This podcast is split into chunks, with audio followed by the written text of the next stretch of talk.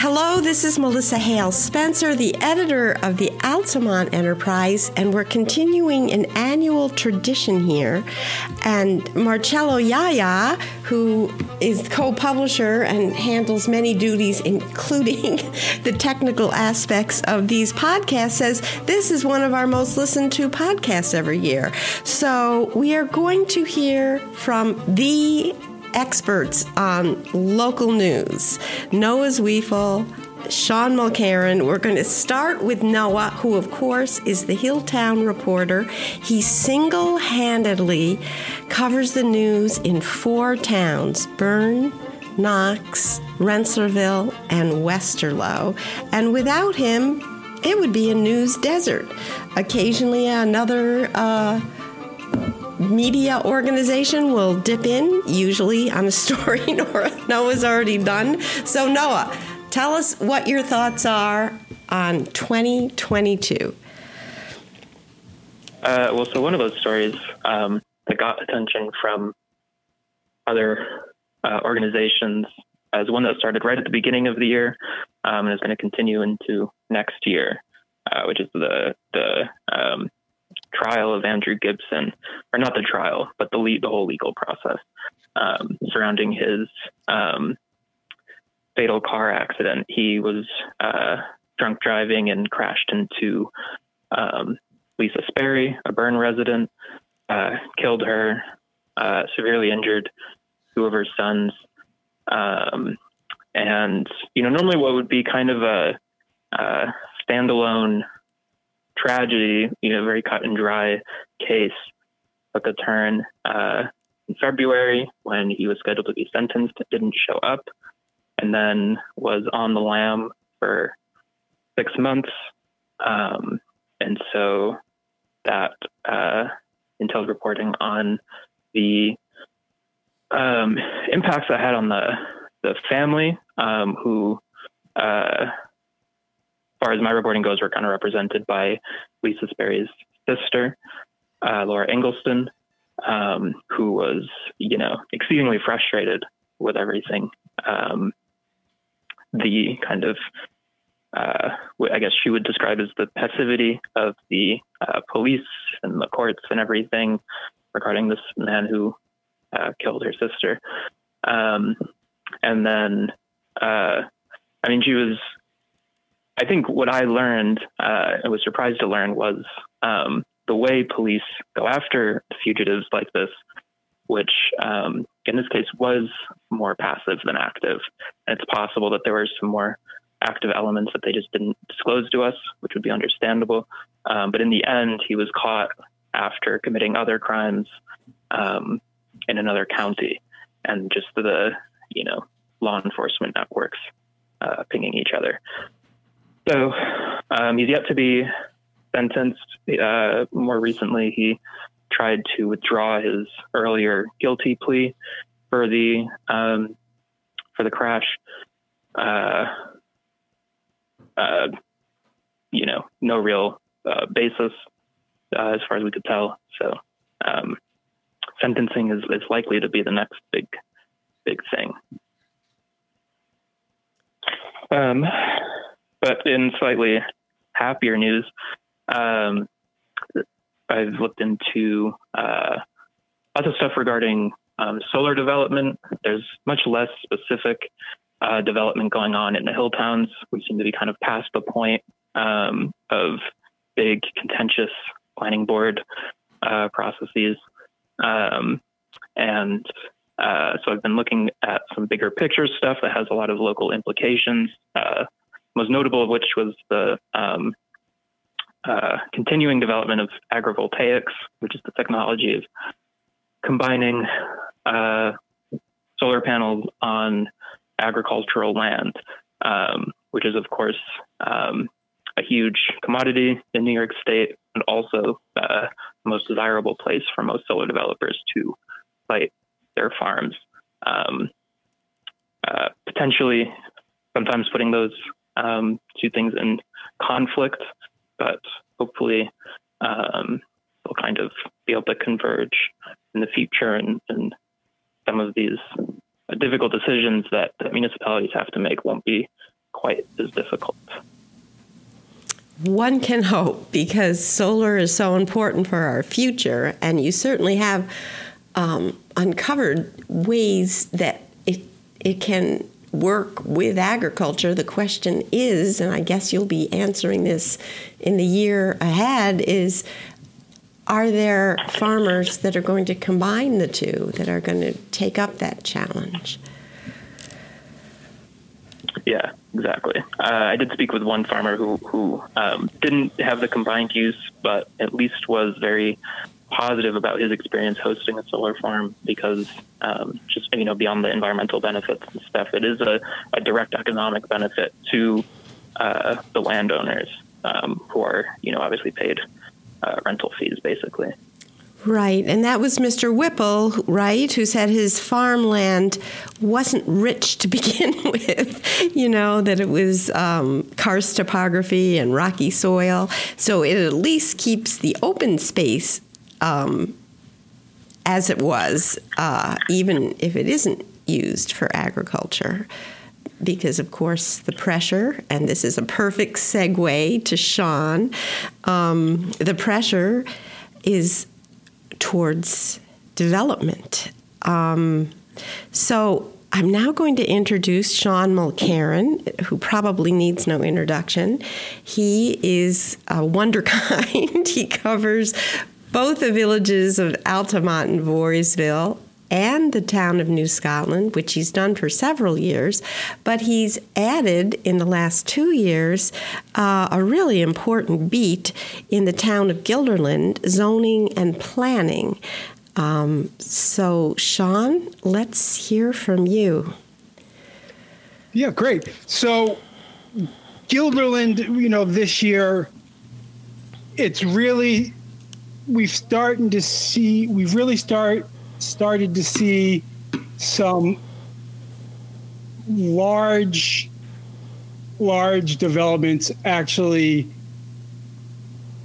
I don't get their feet wet. It's kind of a stupid way to put it, but you know they're really starting to take hold. Like I think obviously the pandemic, everyone kind of just sat on their hands for a while, but now the developers are really starting to come back out and they're they're starting to they're starting to um, get their plans their plans ready and they're starting to put their proposals together and they're coming to the town.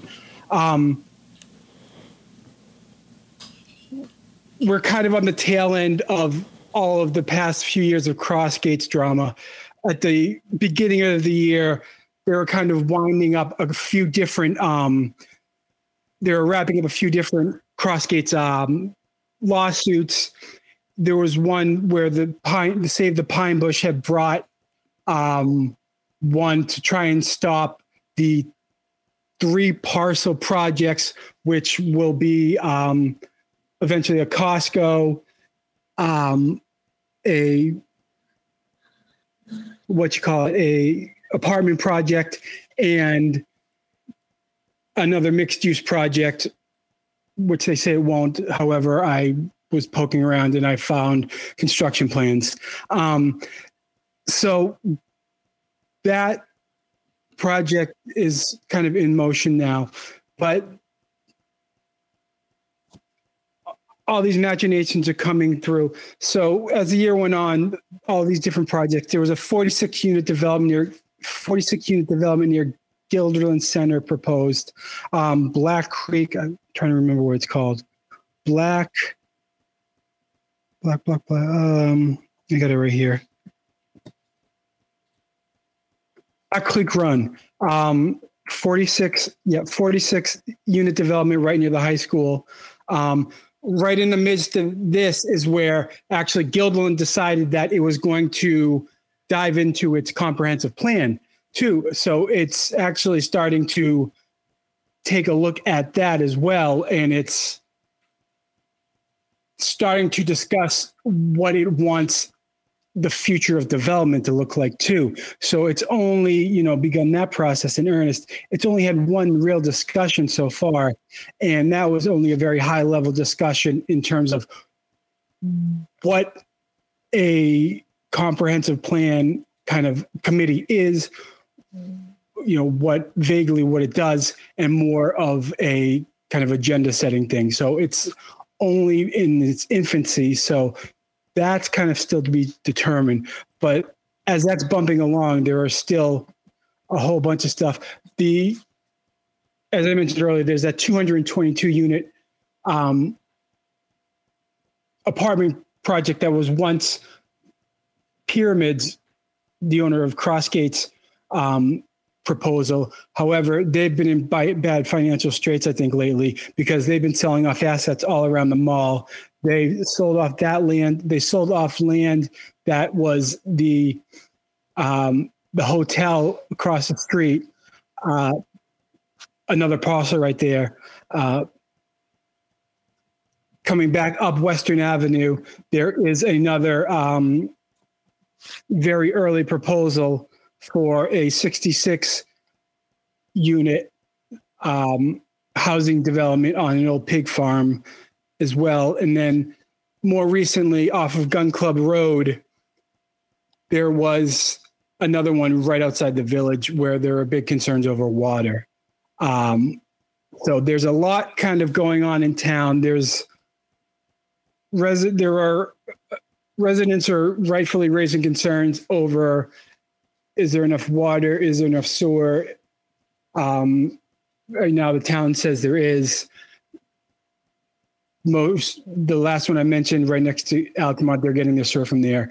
So a lot of this development's happening right in the middle of the comprehensive plan, so that kind of remains to be seen going forward. Um, rolling right into Altamont. Altamont was a little quiet this year. Right at the beginning of the year, there was a bit of a dust up when Mayor Kerry Dineen wanted to abolish the zoning board and combine it with the planning board. She very rightfully had the point because the zoning board rarely, if ever, met. So basically, those people were getting a whole bunch of training to do nothing. Um, she caught some flack because she was getting she didn't reappoint Maurice McCormick earlier, who kind of was someone who kind of stood up to her. Uh, he didn't see her with her eye to eye. He was a former zoning board chair. Um, he came out during the meeting and said this is a bad idea. Uh, not very many people came out. A few people said it wasn't a good idea. Dean Whalen, who was a former village trustee himself, said it wasn't a good idea. There was kind of a brouhaha in that there was some issues over what exactly the board makeup was going to be, whether it was going to be five or seven, the number of alternates. She hadn't actually been clear about that. They kind of ironed it all out. And long story short, the board is barely, that board is barely met either. Um, Altamont also kind of rolling into Voorheesville, rolling into Voorheesville, um, had issues with um, trains as well. Um, CSX bought a New England rail company for $600 million this year. And why it was so impactful here was because they are going to run a two mile train through the village of Altamont and the village of Voorheesville. Why it's more of an issue in Voorheesville, it's because it cuts right through the village and it shuts down the village for quite a long time. I wrote a story because I just happened to get caught at uh, one of the crossings for 18 to 20 minutes.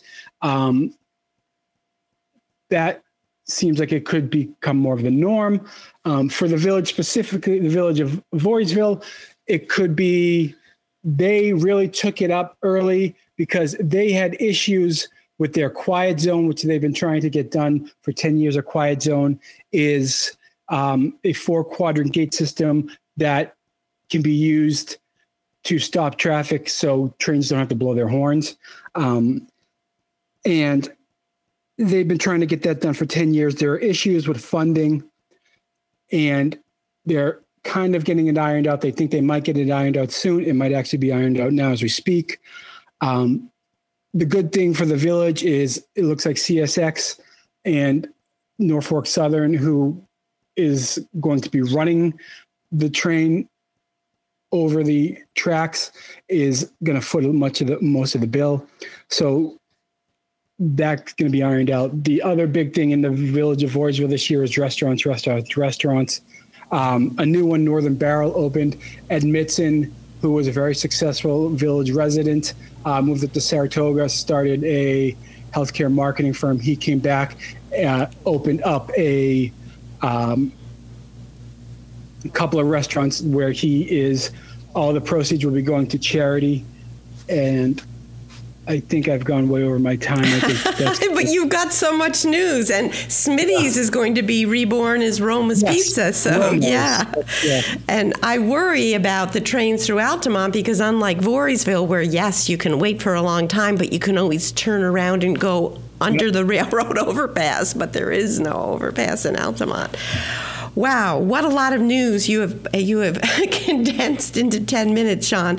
Um, you just mentioned the Crossgates drama being at the end, but if you could kind of summarize that for me, because you broke stories on that and led all the way, and it's such a fascinating arc, uh, news arc. Um, you know, pyramid dominating with so many projects and now just could you kind of summarize what happened there? Um, so, Pyramid initially, they were going to, they had a plan for three parcels um, to redevelop uh, the corridor. Uh, I think it, is it. What is the road there? Is it Rapp Road? Rapp Road. Yep. Rapp Road in Western Ave. There is going to be a Costco on the corner of Rapp Road, Western Ave. Uh, a little farther over, it was going to be um, 222 units of uh, apartment housing. A third one was going to be vacant. Um, like I said, I was poking around. I found I mean, there were just construction plans that were going out to bid. Um, so there's stuff that they're probably going to eventually go there. Um, it was Pyramid's plan to build it all. However, during the pandemic, they took a massive hit. And I mean, the Wall Street Journal and Bloomberg reported quite a bit on them really taking hit because what's unique with Pyramid is they're owned they're a family owned company so they have to pay their bills and they're really taking it on the chin up in Syracuse because they bet big on a massive project. I'm talking six, seven hundred million dollars that flopped, and even here locally, uh, I just actually did the math recently. Uh, um, they had about a four hundred million dollars cumulatively in mortgage on Crossgates that they have paid out or they've taken out on Crossgates um, that they have to pay back. So they're just in a hole, and it's they have to once they've got headwinds of people no longer like to shop in person, combined with the pandemic, really, really put them in a bad bind. So they just they just I think they, they my my reading of it from what you know thanks to the wall street journal and bloomberg was they needed money fast. So they started selling up land. They started selling up a whole bunch of land. Um, they got quite a bit of money for um, the hotel. I can't remember. It might have been somewhere between 20 and 30 million. The land over uh, for the apartments quite a bit of money. There's self storage going a little farther down towards albany. They own that land they're going to be selling that off. Um, so they're just selling land left and right. And it has. Not to mention, they're also still in the process of suing the town to get their tax bill lowered. And I was just going to bring that up because it has a huge influence, not just in Guilderland, but it is the single biggest tax driver for the whole county with its sales tax. So um, as goes Crossgates, so goes Albany County. Well, thank you, Sean. I know your knowledge is just so deep and broad. I wish we had a little more time, but I'm going to close us out. And I, I picked just three threads of the coverage I've done this year. The first is COVID, and I sometimes worry people are tired of reading about it. I've been writing about this since the very first two cases in March 2020. Um, one of those cases was in Guilderland at Farnsworth Middle School, and um, we are now i'm at, up to week 146 i do a roundup every week not just with the numbers because people two people it was reported from the governor's office in albany county two albany county residents died. Uh, it was reported yesterday from covid it's still here but um, we've entered an era when it's widely perceived as being endemic. That means that rather than the virus disappearing it's hoped enough people will become immune from vaccination or infection that it will continue to circulate the way we are now having this what they call tridemic because we have the flu which is much earlier and more prevalent than earlier years, perhaps because people were so guarded and staying home for the last two years. And then we have RSV, which, in the same way, especially for young kids that were kept home um, and away from exposure that they may normally have gotten. But at the same time, it's just a different mindset. There was this idea back when uh, Andrew Cuomo was governor that we had beat COVID, he said, and there were fireworks and the buildings were lit. But when uh, we got a new governor and a new health commissioner, Mary Bassett, who's now leaving, she said this idea of reaching herd immunity is no longer valid because. Uh, the um, virus itself changes so rapidly, and we've seen that with Omicron, which, of course, this year started out with just a huge number of uh, cases, and um, Omicron now has many, many sublineages uh, that are continuing to proliferate. But the coverage that I've been doing isn't just about that, but about all the many effects, side effects, or uh, central effects um, that have to do with the effect on the economy, the effect on education, uh, both nationally and statewide. Standardized tests recently showed how uh, it had really set back education. Although Noah's Zweifel will have a story in next week's paper how Berne Knox Westerlo is bucking that trend with equal or better scores than during the pandemic. But in general, it had a profound uh, negative effect on education. Um, there's also the effect it had on opioid use and death, which have skyrocketed, uh, on um, New York State being behind the rest of the nation in its uh, workforce recovery, and on mental health with more. Uh, mental health problems and isolation. And one of the podcasts I did related to that was with a man I really admire, Stephen Giordano. He is the mental health commissioner for Albany County. And he said, as violent crimes are increasing, not just in Albany County, but across the nation, the solution is not just going to be a mental health solution if we're alienating and isolating and stigmatizing and discriminating against portions of our community, that's going to come with a cost. And he had, I think, really important advice of um, stopping the stigma against mental illness by realizing we all have mental health challenges. But this idea of the violence coming from other deeper problems is a perfect segue into the second thread I was going to discuss in my coverage this year, which is I cover the Guilderland schools.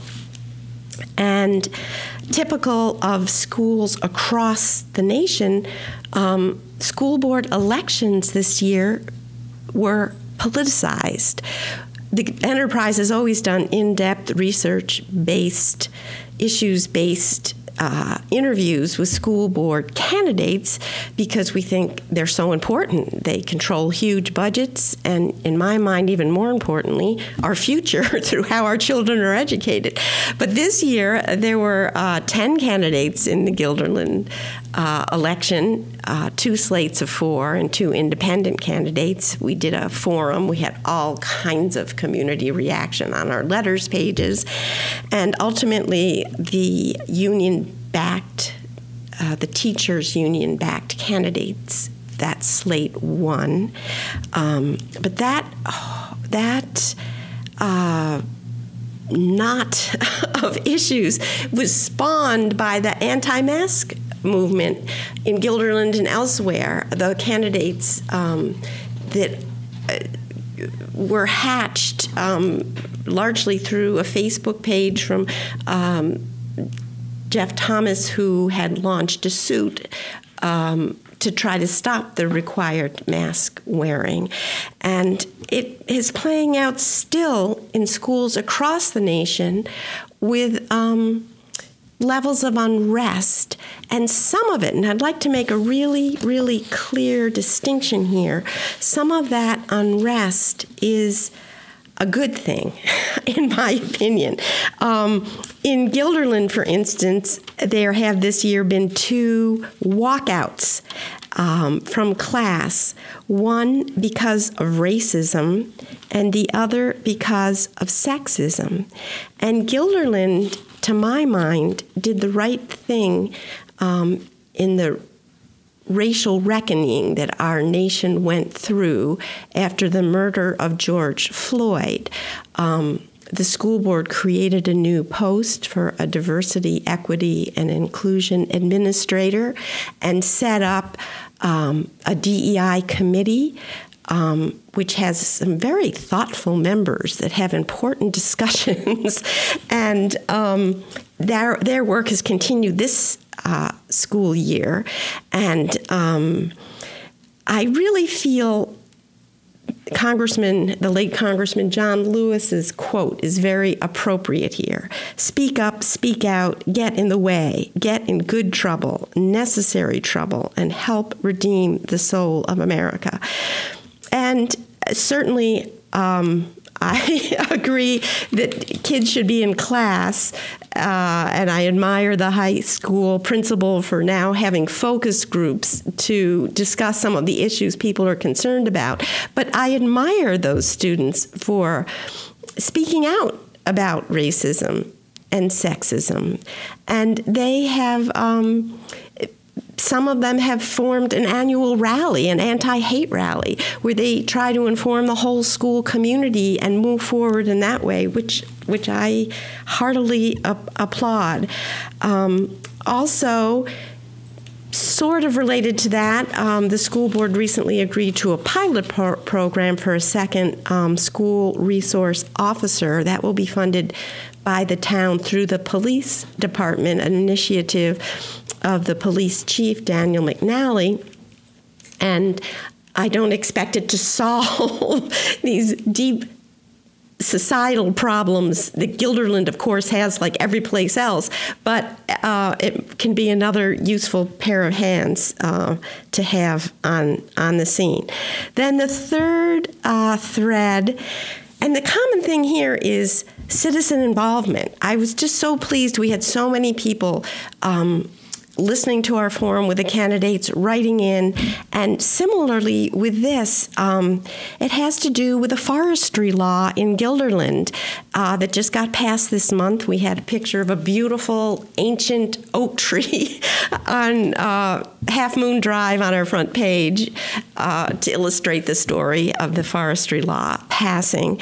But um, throughout the year, we've been writing about really citizen initiatives. Sean wrote about a man in New Scotland um, who just thought it was important to have a bicycle lane marked on Picard Road.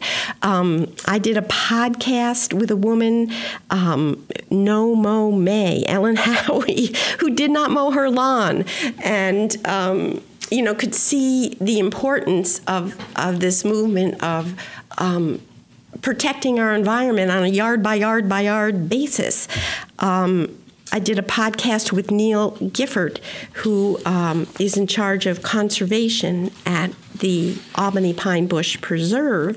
And when this law was had a hearing in Guilderland, there was just a lot of misunderstanding that it's so important um, to educate people. Um, a developer saying, you know, it's not fair because they, they can cut down trees and burn down trees in the pine bush, and I can't do that. But it's part of a globally rare ecosystem that's important to protect, and they're doing what needs to be done to preserve that. Um, so, the point of this new law and the guiding light in my mind uh, was Laura Barry. I also did a podcast with her. Um, she is a retired teacher who's just devoted herself to understanding. She started out, she lives in McKownville, and other neighbors there surveyed their neighborhood, which has these beautiful tree lined streets, but the trees are aging out. And um, this new law is a chance for on public land, like um, on along the streets, right of way, or in parks, to plant trees that are indigenous, trees that are native, trees that will help our ecosystem, and at the same time to educate and encourage. Um, those people who want to um, have their yards also part of this solution to a global problem. And really, that's that's my hope for the new year that um, our readers, citizens in each of our towns, will become involved not just in ecological issues, but planning issues, um, issues to do with education, issues to do with our everyday life. And um, you can do it through the pages of our newspaper or online because uh, really some of the pieces that people have written in we recently had a piece on forestry that was submitted and we had a um, wonderful uh, series going by Bruce Dearstyne, who lives in Guilderland. He's an historian looking uh, with an historical perspective at planning issues. Um, this idea that growth is not necessarily inevitable, it's how, how you plan your future. So, I'm signing off with that hope for the new year that um, we will have an active citizenry who will participate in um, improving our lives and our community.